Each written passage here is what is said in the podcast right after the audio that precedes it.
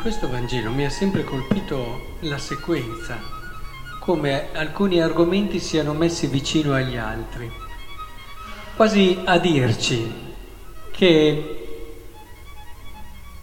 il perdono e il perdono che ci chiede Gesù è un perdono umanamente che non possibile, non possibile, non è possibile il perdono che ci chiede Gesù, perché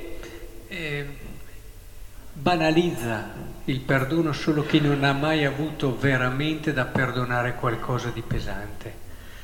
Perché il perdono è uno di quegli atteggiamenti, è una di quei, quelle risposte che umanamente non sono possibili. Provate a immaginare uno che fa del male a tuo figlio, se siete genitori, ma molto male eh, conosco eh, genitori a cui hanno portato via un figlio, persone ubriache che hanno investito il figlio, eh, oppure altre situazioni ancora per certi versi più torbide ancora, oppure altri aspetti dove hai veramente l'altro che ti ha fatto del male e, e si è compiaciuto di farti del male ha lavorato per farti del male, ha progettato, ha architettato e così via. E dove abbiamo toccato con mano anche la cattiveria del fratello, eh, quella cattiveria che ci disarma perché in tanti casi magari neppure immaginavamo che potesse essere così cattivo. Bene, in queste situazioni è evidente che il perdono umanamente non è possibile, ma uh, certi si fermano anche molto prima, eh, in situazioni molto minori come offesa. Il perdonare è sempre, è sempre molto difficile e quando si perdona di solito si perdona ma si mantiene dentro quasi un dire va bene, chiudiamola qui, non ci penso, non sempre quelli che sembrano perdoni sono perdoni reali, perdoni che abbiamo dato con tutto noi stessi, semplicemente abbiamo messo le cose in modo da non pensarci più, di modo da non tornare più su questo, su quell'altra cosa. E del resto noi lo sappiamo che il non riuscire a perdonare è, una, è, è, è l'inferno su questa terra perché quando tu non riesci a perdonare hai dentro qualcosa che non ti farà mai star bene. C'è un rancore che è una delle sofferenze peggiori. E vuol dire che hai perso la pace, l'hai persa e non la ritrovi. E, e quindi è importante porsi davanti a, al tema del perdono con serietà, con serietà. E gli apostoli l'hanno capito. Tanto che quando Gesù comincia a dire perdona e se ti offende sette volte, perché immaginate, il perdono non è a caso questo riferimento se per sette, cioè se torna a sbagliare, perché ok una volta può andare, ma quando uno persiste eh, nello sbaglio, magari si era già pentito, ti aveva già chiesto perdono e persiste, diventa terribile la cosa. E ed è per questo che allora gli apostoli, avete notato, si rendono conto che non ce la possono fare, sono onesti, sono realisti. E che cosa dicono? Signore, aumenta la nostra fede. Sì, umanamente non è possibile, eppure tu ce lo chiedi. E, e quindi cosa, cosa possiamo fare? Aumenta la nostra fede. Aumenta la nostra fede. Accresce in noi la fede, dicono. Il Signore rispose, se aveste fede, questo parallelo effettivamente eh, che può sembrare paradossale, ma il perdono è molto di più di dire a un gelso sradicati e vai a piantarti nel mare, molto di più.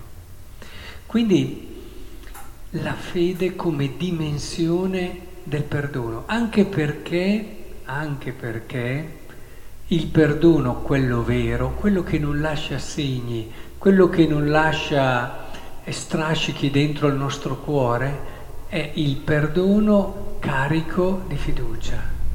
Cioè io non solo ti perdono, non solo non ci penso più, non solo, ma mi metto verso di te nell'atteggiamento di chi ha fiducia che tu possa, possa realmente fare qualcosa di buono.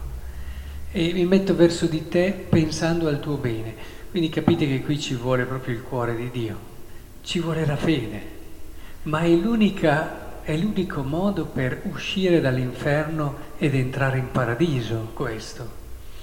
Ed è quel qualcosa che ci può aiutare, Dio ci aiuta. Se noi ci mettiamo disponibili, ho visto miracoli su questo, miracoli, perdoni impossibili che sono stati dati con quella fiducia e quell'atteggiamento essenziale, perché Dio opera miracoli.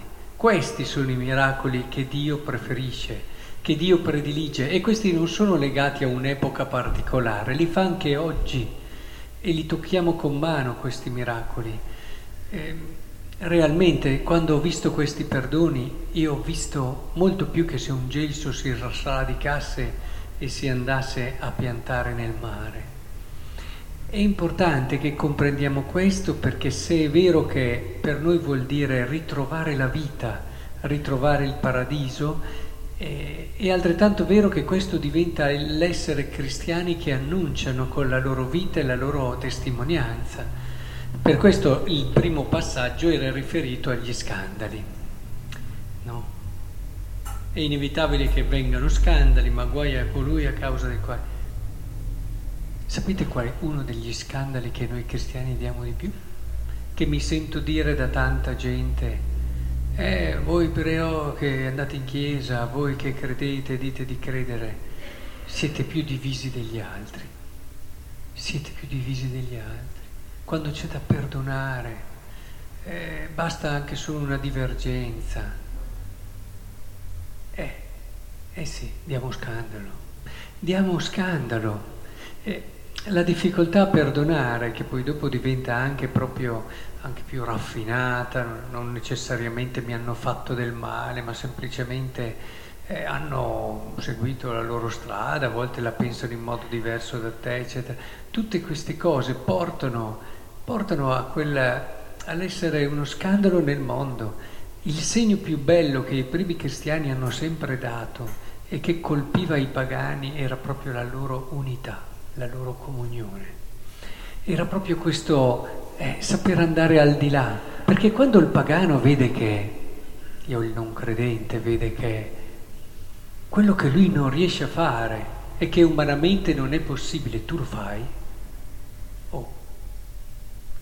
E anche questo vale molto più dei miracoli, quelli così decantati, così cercati, strani. Queste sono le cose che entrano, queste sono le cose che cambiano il mondo. Quindi è importante che capiamo queste dinamiche perché con queste dinamiche il regno di Dio lo costruiamo davvero su questa terra. E allora siamo stati su questo livello perché si capisce tutto meglio, no? sulle cose grosse. Adesso però la stessa dinamica portiamola sulle cose piccole, vedrete che ci siamo dentro tutti su quella piccola cosa detta da quello, su quel modo che ha fatto l'altro, su quello stile che ha fatto l'altro ancora che mi dà da fare, quel modo di comportarsi. Ecco, ognuno di noi metta lì quelle che sono le sue fatiche, le sue fatiche che lo rendono tante volte così rigido, così aggressivo, a volte in modo solo verbale, ma cambia qualcosa. con una semplice bocca lingua si può incendiare una foresta, dice la Bibbia. Cioè si fa più danno a volte con la, con la lingua che con tante, con armi. Quindi mettiamoci proprio nell'atteggiamento di chi capisce che qui è in un punto nodale, in un punto. Se facciamo fatica, ecco il momento della fede. È il momento della fede. Non dobbiamo sorprenderci di fare fatica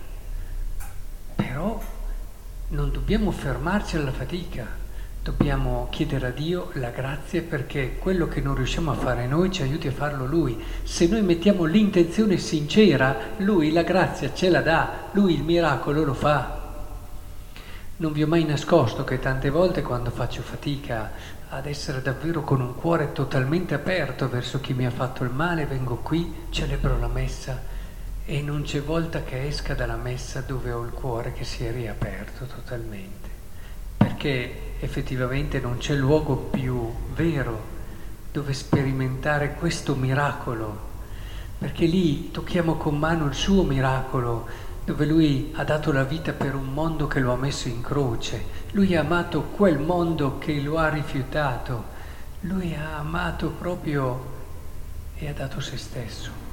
E in ogni messa questo miracolo si rinnova nel nostro cuore.